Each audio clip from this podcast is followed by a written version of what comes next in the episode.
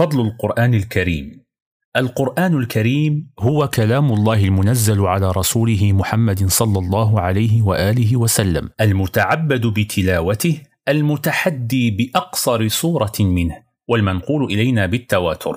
هو الكتاب المبين الذي لا يأتيه الباطل من بين يديه ولا من خلفه تنزيل من حكيم حميد وهو المعجزة الخالدة الباقية المستمرة على تعقب الأزمان والدهور إلى أن يرث الله الأرض ومن عليها.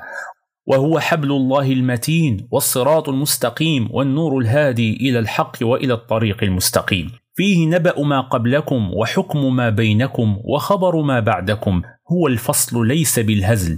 من تركه من جبار قسمه الله. ومن ابتغى الهدى في غيره أضله الله. من قال به صدق ومن حكم به عدل ومن دعا إليه فقد هدي إلى صراط مستقيم. كلام الله عز وجل لا يدانيه كلام وحديثه لا يشابهه حديث. قال تعالى ومن أصدق من الله حديثا. ولقد رفع الله شأن القرآن ونوه بعلو منزلته فقال سبحانه تنزيلا ممن خلق الأرض والسماوات العلا. ووصفه سبحانه وتعالى بعدة أوصاف مبينا فيها خصائصه التي ميزه بها عن سائر الكتب. فقال قد جاءكم من الله نور وكتاب مبين يهدي به الله من اتبع رضوانه سبل السلام ويخرجهم من الظلمات إلى النور بإذنه ويهديهم إلى صراط مستقيم. وقال أيضا ونزلنا عليك الكتاب تبيانا لكل شيء وهدى ورحمة وبشرى للمسلمين.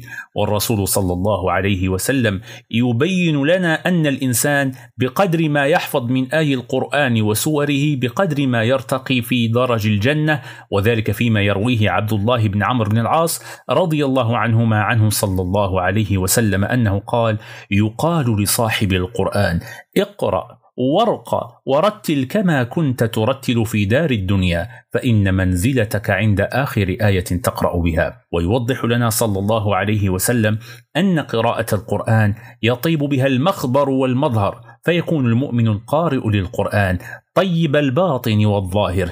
إن خبرت باطنه وجدته صافيا نقيا وإن شاهدت سلوكه وجدته حسنا طيبا. فعن أبي موسى الأشعري رضي الله عنه قال قال رسول الله صلى الله عليه وسلم مثل المؤمن الذي يقرأ القرآن كمثل الأترجة ريحها طيب وطعمها طيب. ومثل المؤمن الذي لا يقرأ القرآن كمثل التمرة لا ريح لها وطعمها حلو. ومثل المنافق الذي يقرأ القرآن مثل الريحانة ريحها طيب وطعمها مر ومثل المنافق الذي لا يقرأ القرآن كمثل الحنظلة ليس لها ريح وطعمها مر. اقرأوا القرآن. على أمل اللقاء بكم في حلقة جديدة أستودعكم الله الذي لا تضيع ودائعه. والسلام عليكم ورحمة الله وبركاته.